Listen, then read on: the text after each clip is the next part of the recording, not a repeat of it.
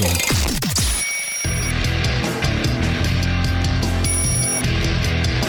This is Probably Good COVID. Morning Liberty. Well, what is up, all of our liberty loving friends? This is another fantastic episode of Good Morning Liberty. My name is Nate Thurston, and across from me is Mr. Charles Chuck Thompson. How's it going today, Chuck? Oh, great. I mean, we're having a great discussion on the presidents. Yeah. In the live group before the show. We went through the worst, the the top three worst presidents, and people have been throwing in their two cents on that. And uh, we've been talking about the top three best presidents, and we've been going through that. Some of the most common ones for worst, uh, I think, pretty pretty wide consensus on Wilson and FDR, and for the best, clearly it was Trump. That's uh that's all we decided on in the group for sure. So if this is your first time listening, make sure you hit that follow or subscribe button. Go to joingml.com so you can join this conversation everyone is having right now. And here's a fun fact. Mm-hmm. The they were all talking about the president who served the shortest term. I just looked it up. It was Harrison. William William Henry Harrison, I believe was his middle name. Yes. William Henry Harrison. He served 32 days as president and he uh, he died of COVID. Nate figured that part out. Yeah, They- well- they say pneumonia, but we know it was definitely COVID. COVID like symptoms, so I just went ahead and put that on his So yeah, certificate. that was all Yeah. the way back in 1841. By the way, Oh, it was an ivermectin So- overdose, actually. Oh, Yeah, that's so right. he was taking Ivor, mm-hmm. Ivan Allison, Mectern. Mecternectin. Yeah, yeah, that's what it was. That's what he was taking for the pneumonia, and ended up killing him because he refused hydroxychloroquine. Uh, he refused the vaccine. Oh, that's is what yeah, it was. That's what it was. Yeah, they were, you know. So he was a good president. anti-vax. Yeah, actually, our favorite president so far that we've named. okay, let's get into some of the stories from today. Charlie's got a hard stop here in 43 minutes. We don't have that many stories today, so I think we're going to be just fine. And even this first one is not going to take too long. From the WAPO, Biden, that's our president, Joe Biden, is expected to announce massive release of oil reserves. And I saw before the podcast started, he did, in fact, announce the release of massive oil reserves. Strategic Strategic oil reserves. oil reserves. So, President Biden is expected to announce, did announce, a massive release of the nation's strategic oil reserves as the administration tries to combat high prices at the Putin pump. The plan is expected to call for the release of 1 million barrels per day from the nation's strategic petroleum reserve on an ongoing basis for several months. The reserve currently holds roughly 568 million barrels of crude oil. A release of the nation's oil reserves of this magnitude would be, quote, unprecedented in size and duration, said Robert McNally, president of Rapidan Energy Group, or Rapidan, or however you guys want to say it. I don't care. The price of one crude oil benchmark fell uh, dramatically after the news. That's that's weird. We'll have to talk about that. The White House has considered other measures to lower gas prices, such as a gas tax holiday and a tax on oil and gas companies' profits. Someone please explain to me how taxing oil and gas companies' profits is going to lead to lower gas prices. It it would never would. That's that is And the most what I- ridiculous idea. You know what I really appreciate? I appreciate like the airlines and other companies that actually show you on the receipt the taxes that you're paying that the government is charging them.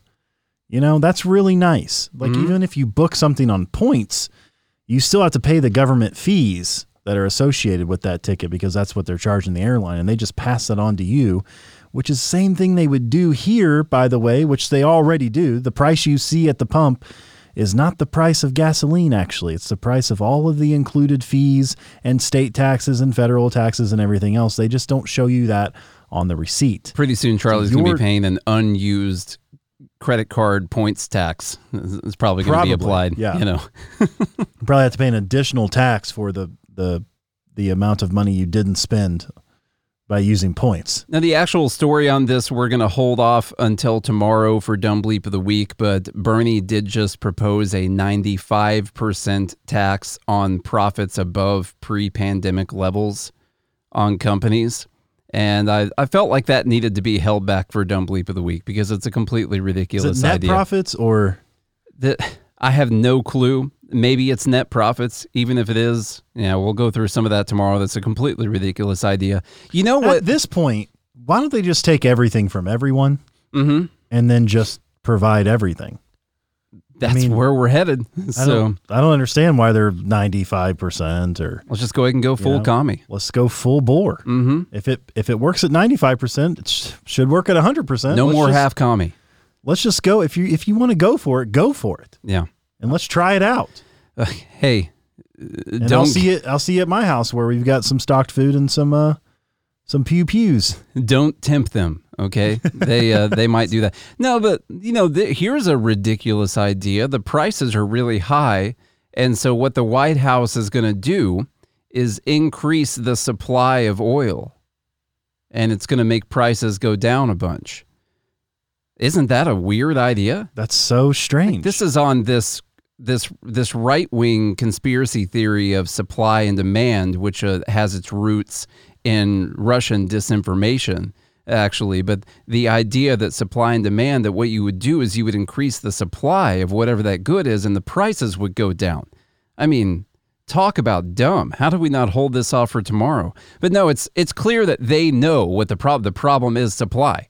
That's that's what they need. Now, there's other things other than uh, releasing oil from the strategic reserves. They could actually make it easier for people to get more oil than what we have right now. You know, not just not just using that. But uh, from what I hear, they don't plan on doing that No. really at all, because that would uh, we'd all die from the uh, uh, storms. See those storms last night? Those, That- are, those are climate change storms. those are Yeah. those are oil drilling storms. Record breaking uh, climate change storms is what came through last night. So Was it- anyway, did it get pretty bad? No. not not here. no, did it didn't. I know there were several tornadoes in Alabama's, wasn't Yeah. there? The uh, it did not get bad here, even though they they said it was going to get really bad here. But uh, you know they're wrong sometimes, unless they're projecting like hundred years out in the future. They're uh, almost hundred percent accurate on that. but um, at you know 10 p.m. last night, they told me it was going to get really really bad here in a few minutes, and then it never did anything. Yeah. So I will listen to them for hundred years out into the future instead. I think it. I heard it rain really hard for like f- four minutes, and some wind howling, and then it was gone. Mm-hmm. So I don't. Yeah, my house was still there. Yeah. Speaking of houses, this from the Daily Wire. In case you guys don't know, a little personal story. Thanks, uh, Ben. We're building a house right now, so I'm super excited about this. Uh, the Fed warns of housing bubble as average cost of new homes hits record high. Now, who in the world could have guessed this? This is more of that supply demand lunacy. What that people have been conspiracy theorists about. out there were right about this? New data released last week revealed that the average cost of a new home hit a record high in February of $511,000 for an average home, half a million bucks. Now the Federal Reserve is warning about a housing bubble. Housing prices have spiked 25% over the past year, and since 2012, the cost of a new house has doubled. You know, instead of actually doubled. COVID, you know, 25% spike also happened in alcohol related deaths. We talked about that yesterday, and maybe it's more closely correlated with home prices. That's actually what it was. Anyway, I made I made this where Charlie was going to read it because he is building a house right. Well, he isn't. Other people are building the house right now. They've been building it for uh, eight or nine years now. I'm pretty sure it's taken quite a long time. Rates are increasing, and um, I just I just thought it'd be fun to have him do this one today. So So we secured our lot in May of 2021. We signed a contract because with all the supply issues, they kept delaying, delaying everything. We signed a contract in August, and now we're expected to close mid May to mid June. But I'll tell you right now, they are painting the house. They've got trim work going in. Like all this stuff is happening. We're still missing two windows. So Well- if we don't get those two windows in, we can't close. And they don't have a timeline on when those two windows will be here, by the way. think show up anytime. They yeah. No? They think that it's going to happen before close, but they don't know. Mm. They don't know. And the whole time interest rates are going up and everything. Yeah, it's been a really fun housing process for me uh, lately. Um, why are housing costs spiking so much? Inflation, which is currently at an 8% year to year rate, rising costs for lumber and fuel, and the COVID 19 pandemic. Hmm. It's the pandemic, folks. It's one of the symptoms of COVID 19, actually, were uh, rising housing costs. yeah. Yeah. Yeah. Uh, during the pandemic, new construction projects were halted across the board. That's true. And that means the number of houses now up for sale is far lower than usual. It's simple supply and demand. That's also true. Oh, so it was the response to COVID 19. Well, yeah, That did that's, it. That's Not- actually not true. COVID-19. Not the virus itself. Okay. It's the actual response. Um, and, you know, I think uh, lots of things are contributing to this. Um, so uh, I'll tell you more stuff later. Another reason for the high demand and consequently high prices of new houses is the shift to remote work during the pandemic. As people were allowed to work their high paying jobs from home, uh, from home for companies in big cities like LA and New York, they were able to leave those cities and live in smaller, cheaper neighborhoods. The and what I mean by when they mean smaller, cheaper neighborhoods, to them, a uh, million dollar house in the suburbs of Nashville is a lot cheaper than their two and a half million dollar condo in uh, L.A. or New York. Is And so they sold their homes. I'll tell you, every single one of my neighbors, except for like two, are all from California. The majority of them from San Diego. Hmm. San Diego, Yeah. a velvet painting Yes. of a whale and a dolphin getting on. That's that's not it at all. No. That's what I thought San Diego meant. no, it's a whale's vagina. Oh, That's what it means. yeah. Yeah. You're, i- you the crossed idea- you, Anchorman and uh, something else. No, it was both. No, it's It's- Talladega Nights and Anchorman is what you just crossed. Said, with all due respect, I got to tell you that that idea ain't worth a velvet painting of a whale and a dolphin getting it on. That's right. Yeah. You do the math. He said with all due respect. Mhm. So anyway, the you know it's interesting how we still have these symptoms from shutting down our economy like this, and the, this is something where you have to look out into the future and think about what's going to ver- reverberate. While people are talking about how houses are too expensive, and people even in the middle class or the poor they can't afford houses, and then they can't afford rent because those things are going to be tied together also more symptoms like people working from home and they're able to live wherever instead of living in those expensive, dirty, smelly cities that they've been living in for a while. Mm-hmm. And um, it's just you always have to you always have to think past the, this exact moment and ask, well, what could come from this decision? Okay, well, if I do that, what what are the possible things that could happen if I do that? And that's something that government planners, people, uh, the collectivists, people on the left, they, they just don't do. Eh, People on the right are guilty of it also. They also are chil- still trying to plan society, of course. So I don't like it. But and this is something we've been talking about for a long time since the pandemic started. I mean, you guys, you guys can go back to March and April of 2020, and you know Nate and I were saying like, okay, you know, you should take it seriously and voluntarily stay home if you can, it, would, until we figure out what this thing actually is. However, there are going to be severe consequences. You can go back two years ago, folks. We talked about this, and now we're starting to see it all play out. And it's sometimes it sucks to be right about these things, but you what you hear the talking points is, well, inflation. This is just transitory, right? This is this is just gonna, it's just temporary, mm-hmm. folks. It's just gonna go away. And then like, oh well, you know, this is now greed, and mm. then it's Putin's fault, and then, oh wow, all those things are coming true. And they're still blaming the pandemic, not everything they did to contribute to it. So it's insane. Uh, the continued rising costs of the housing market have caused the Federal Reserve to warn of a housing bubble. I'm always reminded when I hear housing bubble of S- Steve Carell Mm-hmm. in uh, The Big Short Yeah, that's a good one. when he's like, "There's a bubble." There's a bubble. after he meets with the with the strippers that have four houses. Something not seen since just before the market crash of 2008. Phillips said this means the Federal Reserve sees people overpaying for houses causing a market exuberance. The Federal Reserve called the exuberance quote unhinged from fundamentals and abnormal for the first time since the boom of the early 2000s. There is some hope for the housing market to calm down, some real estate experts say that increasing mortgage rates should cool the market a bit. Phillips uh, commented, Remember, mortgage rates were down around 2%. That was the lowest they got, by the way. I think I saw some people get a refi for like 1.87 or something like that, uh, which is insane. So uh, 2% during the pandemic. So a lot of people were simply able to afford houses that a few few years earlier when rates were higher would have been out of their price range. And that's because everyone tries to get the biggest house they can possibly afford. That's one of the problems. Yeah. I saw a story the other day of somebody who was also building a home, and because of the raise, uh, the raise in the rates, the before close, uh, when they went to go close, they couldn't no longer close on their property because it ended up the new rate caused it to be outside of their debt to income ratio. Mm. So you, those are types of things that you have to consider on how much house you can actually afford. So Yeah, and uh, one thing, so they say there's hope for the housing market to calm down. Now, that's not something that people who are buying a house right now or who just bought a house uh, would really want to happen at the moment. So that's an interesting conversation about incentives because what they mean by calm down is the prices need to come down. The prices are artificially high right now. And what would fix that is the supply and the interest rates going to uh, reasonable interest rates as well. I was looking at the baseline since like the 70s. It really should be around 7 or 8%. I, I think in the late 70s, it got all the way up to 15 or 16% for mortgages.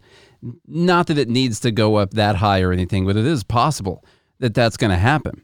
And and so what we really need right now, if the prices were going to come down, because that's one of the problems, people are having a hard time afford it. You got to have more people come into that market to build houses. You got to make it easier for people to build houses. You got to make it easier to get whatever the supplies are to build the houses. Stop controlling all of the uh, the wages and all the other stuff that are included in people building the houses. There's that there are reverberations through trying to plan this or trying to restrict pieces of the supply and artificially bump up the demand with low interest rates at the same time.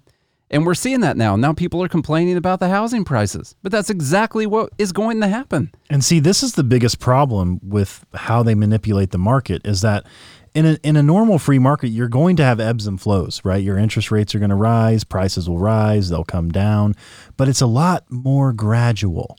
You're not seeing these gigantic boom and bust that Austrians have been complaining about for years now. Now, what we did, luckily, is that I went back to 2008 and I looked at what happened in Nashville and I factored in the fact that our home price could lose 10% actually over the next five years and us still make it out okay uh, with our plan. And so, but a lot of people don't do that. They literally fill out the paperwork and they're like, you can afford an $800,000 house. And they're like, that's what we're going to get. 800. Actually, you know, I guess we can push it to 820 Yeah. is what they'll actually do. I'll pull in some of my 401k and yeah, we'll go 820. No. Um, the, the, we took the amount of house we could afford. Um, and then we were, were probably almost about 60% of that. We're not quite half from where we can afford, but about 60% of where we, where we could technically afford on paper. And we made it to where we were comfortable uh, in that situation and also comfortable with the prices coming down from where our purchase price is, considering the area and what happened in 2008, how much homes fell in the area and those types of things, which luckily for Nashville, Nashville kind of held its own. A lot of properties didn't lose much value. Um, and so from where we are currently sitting uh, with what we've built versus where it could possibly go. Uh, but a lot of people aren't going to be doing that. And, and if it would save people a lot of trouble if we had a natural ebb and flow versus this gigantic boom and bust. Yeah, they Because create the you- bubble. Exactly. You have a bunch of people rush in who aren't doing their due diligence. All of a sudden it crashes. They all lose, right? And then that now a bunch of people are panicking. And so then they all, that's what helps cause the crash as well. And so they're all trying to get out, all that kind of stuff. And then it just keeps happening. It gets worse and worse and worse and worse. They just keep extending it out and out and out and out. And it's, you know who wins? Banks, BlackRock. BlackRock, Vanguard That's the, the, Federal one. Reserve, because you know it's it's the Federal Reserve that is actually purchasing the mortgage-backed securities and the bonds. They're the ones who are winning in all of this, by the way, through money they create based on nothing. That's What a genius business idea! it makes total sense to me. I'm thinking about getting into it. That's Yeah. I mean, if I could come up with a better business idea, I, don't, I don't think there is one. It's like, hey Nate, you know what we're gonna do? We're going to uh, buy a bunch of debt With you're going to create money and then with money we don't have, which Yeah. is going to be out of thin air. Literally, we're just going to put digits on a piece of paper or in the cloud, actually. And then we're just going to go buy debt that we can manipulate the prices on. And then we'll sell it back and it's a good price for us. And then we have, then we actually have the real money on paper on our sheets now, which is just like money laundering, by the way. Probably none of it. Probably never, uh, never gets put in the back of someone's trunk. You know, outside Exactly. the building either. That's probably never happened. Oh. And you know, everybody else that loses, well, yeah, sucks for you, you know. But this is why you guys have to do your due diligence and understand all the factors that can happen, um, including, I mean, so for Stephanie and I, our rate has risen, and it's very frustrating. But it's not like we can't afford what what is happening. We're not being priced out um, at closing for our house like other people are. That's happening to them right now, and it's very sad. Could you imagine building an entire house and you get to close and they're like, eh, you can't afford this anymore? That would suck. Yeah. That would be so horrible. All right. Biden is pressing. Thanks for giving me that story, Nate. Yeah. Biden is pressing Congress for new COVID funding. Running short on COVID funds right now. I mean, what do you expect? They only spend, you know, four or five trillion dollars. We can't be so cheap with this kind of stuff. Assuring Americans that COVID 19 no longer controls our lives, President Biden on Wednesday announced the launch of COVID.gov, while again urging Congress to pass a stalled funding package to support the nation's virus response.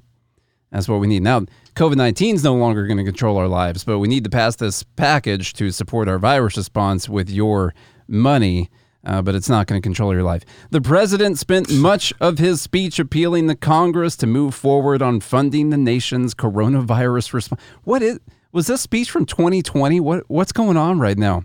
Not the TV show, the year uh, Congress to move forward on funding the nation's coronavirus response, warning that, quote, the consequences of congressional inaction had already meant delayed or canceled orders for vaccines, antiviral medicines, and other resources. Isn't it such a fine idea to let the government be the purchaser of all of these vaccines and antiviral medications and allow them to control the supply so we can have a political argument and require a vote in Congress when we need more vaccines to be available in Well, the country. it's like purchasing the oil, Nate. That way, we have all these reserves, and when the prices, Yeah. we can just release our own reserve.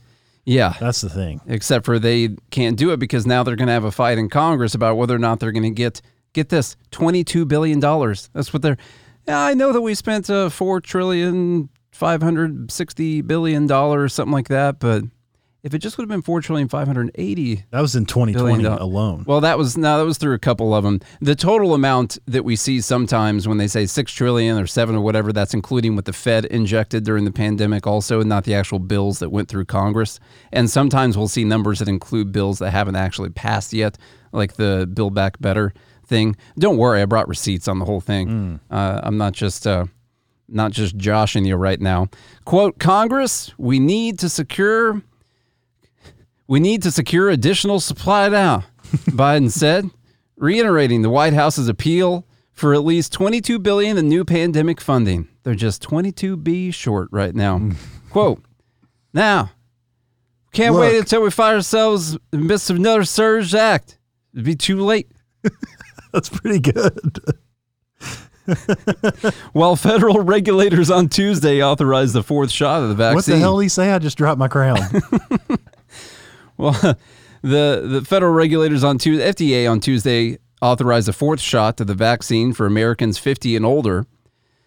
U.S. officials have said they do not have enough funding to place advance orders for additional vaccine doses to cover all Americans. You know what? We should rely on them for more stuff. That's what we should do. I was just saying, take 100%. Yeah. In matters of life and death, we need to be reliant on the U.S. government for whatever the cause, whatever the issue is at the mm-hmm. moment. Such a great idea. Quote If Congress, this is from James Clyburn, House Majority Whip, if Congress does not act swiftly, we risk losing valuable tools that will have allowed us to get beyond the crisis. He said that losing these tools will increase the risk of the crisis returning. If you don't give us this money, if the U.S. government cannot have $22 billion more to spend on this, the crisis is going to return and we're going to have to shut everything back down. Impending doom. Mm-hmm. That's what's happening. That's always there's always an emergency or an impending emergency where they the answer is always that they get more money and more power. That is the way to solve whatever that problem is. They get more money and more power. This is a, a main reason. One reason that these vaccines and antivirals they need to just exist in the in the free market in an actual free market. First off, we need to have one for medications, stuff like that. Uh, but anyway, we need to have a free market for that because, you know, if there was a need for these, if people were going to be buying them, if they needed them, then what should happen is there would be a market signal where people were wanting to buy these vaccines. And then the companies that make these, they'd be like, oh, people want to buy these, uh, see, people want to buy these vaccines. You know what I think we should do? I think we should make more of them. And then we should sell them to people. In fact, I saw when we raised the prices up too much, um, we actually you know, didn't make quite as much money because less people ended up buying them because they're too expensive. We should just try and find the nice, perfect price for this, and maybe we'll open up some more facilities. Instead, what we do is we go through Congress and we try to have these political arguments about how much funding money the government's uh, going to be able to spend on the vaccines, and they just rely on the orders. They probably way overcharge for what they would otherwise be charging because it's getting paid for, paid for by the government. It's got to at least ca- cost as much as a golden toilet seat, something like that, and, or a heated coffee cup or, or whatever it is. So it's ridiculous, man. I was having a hard time focusing on what you were saying I know. I could see it in your eyes. because yeah. Joe Bizzle did make a really funny comment. So, I which you the- can do if you go to joingml.com. He said, take it from the crack pipe budget. Hunter will have to make do. He's okay. He's just selling Oh. another painting. He'll be fine. What's going on with that whole Hunter Biden and laptop thing? Uh, that one congressman, Gat, was it Gats? Gat, Gates, Gates, or Gats or whatever, submitted the hard drive uh, on a scan, literally that exact same SanDisk hard drive that we have right there that we're recording on. There was a picture that he posted up of it. And at this point, I'm like, you know, people have had time to remove whatever they want from these hard drives, these laptops. Also, why whatever. didn't we do it when his dad wasn't president? Like you would think you would do it when like Trump was still president and not his dad. Well, So it's it was a conspiracy just- theory. Uh, the whole thing is a conspiracy. So we're just talking about craziness right now. Uh, this thing show us here, your receipts for the tea, Nate. thing up here on the screen. This is how much was spent so far in response to COVID nineteen. Uh, this comes from USASpending.gov. Uh, this was up to let's see, January thirty first of twenty twenty two. Total budgetary resources four point six trillion dollars. Uh, their total obligations are 4.2 trillion and 3.6 trillion in total outlays. That is the absolute first government budget I've ever seen say something like that. Here's how much we have in resources. We've actually uh, obligated ourselves to less than this, and actually we've spent less than what we even obligated ourselves to spend so far. So far. This What is probably the a ten. heck? This is probably a ten year plan though, Nate, and they're already close to the top. But it looks like there's 400 billion left over. They couldn't take 22 That's the really weird out of part. that that's already been passed. Uh, it's got to be new money, man. They're It doesn't exist anyway, but I'm glad you brought that up because right here on this next slide, I highlighted Department of Health and Human Services. Uh, what do we got here? Total budgetary half a trillion resources: basically. 484 billion dollars. Obligations 412 billion, and they've outlaid 257 billion so far. But we, you know, what we need to do? We need to have a fight in Congress and pin the deaths of the American people on people not wanting to pass this 22 billion dollars to buy more vaccines. That's what it is. That's the actual problem, folks. Oh, okay. All right, in case you were worried, um, the New York Times is letting us know that yes, This is really shifting gears, by the way. But Yeah. this was going to be a dumb bleep. But this and I was is important. "Nah, this is very important. We got to tell people today. from the New York Times, yes, lynching is still a thing. I just saw. I just saw Jeff, not Maurice's comment. on Don't say Gates. I would say gat. I, I don't know which one it is. Gats Gat. or Gates. I'm not sure. All right, I got to get into my somber voice here because this is, uh, you know, this is important here. Well, I took out most of the somber because they go through Emmett Till and they tell the story of the lynching for about got about 127 paragraphs before we get to this part Hmm. right here. So just everyone imagine this is a really sad story and what happened was truly terrible. And Well, what happened to Emmett Till is terrible. Mm-hmm. Yeah, That's that's what I'm saying. I'm not saying anything about that. Yeah. All right, lynching was never only about hanging, it was about a motive and means of injury and death, and lynchings have always needed a specific legislation to make them punishable. They've always needed that. Yeah, that's what we're missing. Finally, on Tuesday, after 100 years of failed efforts to get such provisions written into law, President Biden signed the Emmett Till Anti Lynching Act, which makes lynching a federal hate crime punishable by up to 30 years in prison. Only 30 years? That's what we were missing. The wording of the bill doesn't specify hanging, but instead defines a lynching as a hate crime that results in death or serious bodily injury. Still, some Americans continue to demonstrate a fundamental ignorance about lynching. Fox News' Jesse Watters recently said, quote, nobody has been lynched in America in decades. This is patently false. And they'll tell you why. Ahmaud Ahmaud Arbery was lynched in 2020 when two men, joined by a third, chasing him down while he was jogging, killed him in the street in broad daylight and stood over his body, not rendering aid as he bled out. Now we can call these lynchings if we want. Even in the definition of lynching, by the way, it says usually by rope, but it's not actually in the definition of what a lynching is.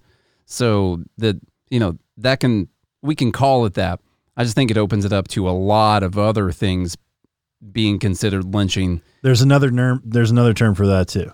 What's that? Murder. Yeah, it's, They they murdered this guy. yeah, but and it's by the way, they were con- they were convicted. hmm So you have in the notes here that uh, the McMichaels were sentenced to life imprisonment with no possibility of parole. By the way, and Bryan was sentenced to life imprisonment with the possibility of parole after 30 years. So two guys, in the uh, no possibility of parole. They will they will literally spend the rest of their life in prison unless they somehow escape. Mm. Um, which I don't think they're they would. And uh, Bryan, one guy uh, who didn't pull the trigger, uh, he was sentenced to life in prison with a possibility of parole after 30 years. that in his article about how lynching is still a thing and we have to have this anti-lynching act to stop it because it's still a thing he gives three examples and we'll, we'll keep going Here's the second here. one. You could also argue that George Floyd was lynched. now i think that's a stretch In fact, I think you could make a strong case that several high profile police killings were in fact lynchings. Um, so Derek Chauvin, the police officer who was convicted of killing George Floyd, he was sentenced to 22 and a half plus years in prison. So we definitely need the anti-lynching act did he though. need, maybe he needed the extra 30 years in a federal prison. Mm, i guess Okay, and who would debate that James Byrd Jr. was lynched in 1998 when three white men took him to the woods, beat him, urinated on him, tied his ankles to the back of their truck, and dragged his body for three miles, the pavement standing away, sanding away at his flesh. that's awful Terrible, mm-hmm. completely awful. Uh, what happened to the killers? Uh, they all got the death penalty. they got the death penalty huh hmm this is all in the article arguing that we have to have this anti-lynching bill Yeah. and these are the examples that he gives Uh, and then he says, I too wish that lynching was only an ugly feature of America's past, but sadly, that simply isn't the case. Lynching is still a thing. okay. But all these people were convicted yeah and, and got the, the maximum sentencing, which is basically life in prison or death. except for the people who killed Emmett Till, uh, who actually were found not guilty. I'm pretty sure, and so so that's terrible. But that But when did that happen? that was uh, yeah, that wasn't because we didn't have this anti-lynching bill. I'll tell you that. Um, and that's obviously the picture that he uses for yes, lynching is still a thing. Here's a picture from 19 what 63 or something like that. I don't know. Before color. like a 1958. Yeah. I'm just throwing numbers out there. I have no idea what the actual year is, clearly. But this is all just virtue signaling. It's all of it. Murder is illegal. And that is why the killers of James Byrd and George Floyd and Ahmaud Arbery, they they are still in prison, or some of them got the death penalty. It didn't take an anti-lynching bill. You know what an anti-lynching bill does? Nothing other than make people feel better about themselves Mhm. and give you a way to talk negatively about your political opponents. That's that's it. And we just live in a world of just just fake. Just fugazi, fugazi, fugazi. It's fairy dust. It's not real. All right?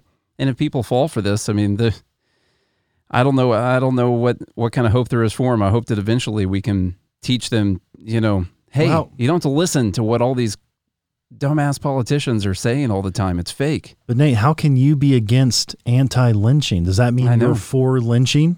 That's clearly what it means. So ridiculous. I am pro lynching. I'm so tired of the gaslighting, the the just the ridiculous nature. Because then, like, you approach somebody, you're like, oh, so that means you're for lynching. You're like, well, what? No. Well, then I support anti-lynching, of course. Yeah. You know what? I am anti lynching and I'm anti just murder and how about murder? Would just be against is- murder. it's morally and lawfully wrong Mhm. already. Okay, Th- this derives from our basic principles of life, liberty, and property. Okay, you can't just willy nilly take someone's life in whatever means you do that, whether through strangulation, hitting them over the head with a hammer, shooting nail guns into their eyes. Mm, that's how I want to go. Yeah, Uh, take their heart out with a spoon, Gross. cut their toes off, and Earmuffs. Are you just trying to name the worst things possible? yeah, Jeez. But the, my worst fear is worms. So imagine Worms. flesh eating worms. Oh, they put flesh eating inside worms. I was going to say like body. normal worms. Even You normal know. worms, yeah, just kind of just grosses me out. Hmm.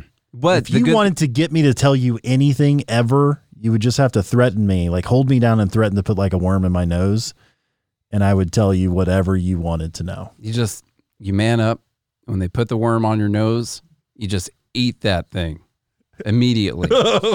Threat neutralized gross. at that time. Plus, you probably get some good protein. That's so right? You ever get locked in a box with just normal earthworms? Well, you then- could live in there for, well, depending on air. I mean, I guess air is an issue, but could turns out you just need a for snake. a while. You just need a couple snake plants, and you could live like literally the rest of your life. That's how much oxygen snake plants produce. Huh. So I want to be buried with a snake plant just in case they bury me Well, alive. everyone, everyone, let us know. How do you want to die? What's the worst way that you could possibly go, and what way? and look, it's all wrong, by the way. Any way that you kill someone is wrong.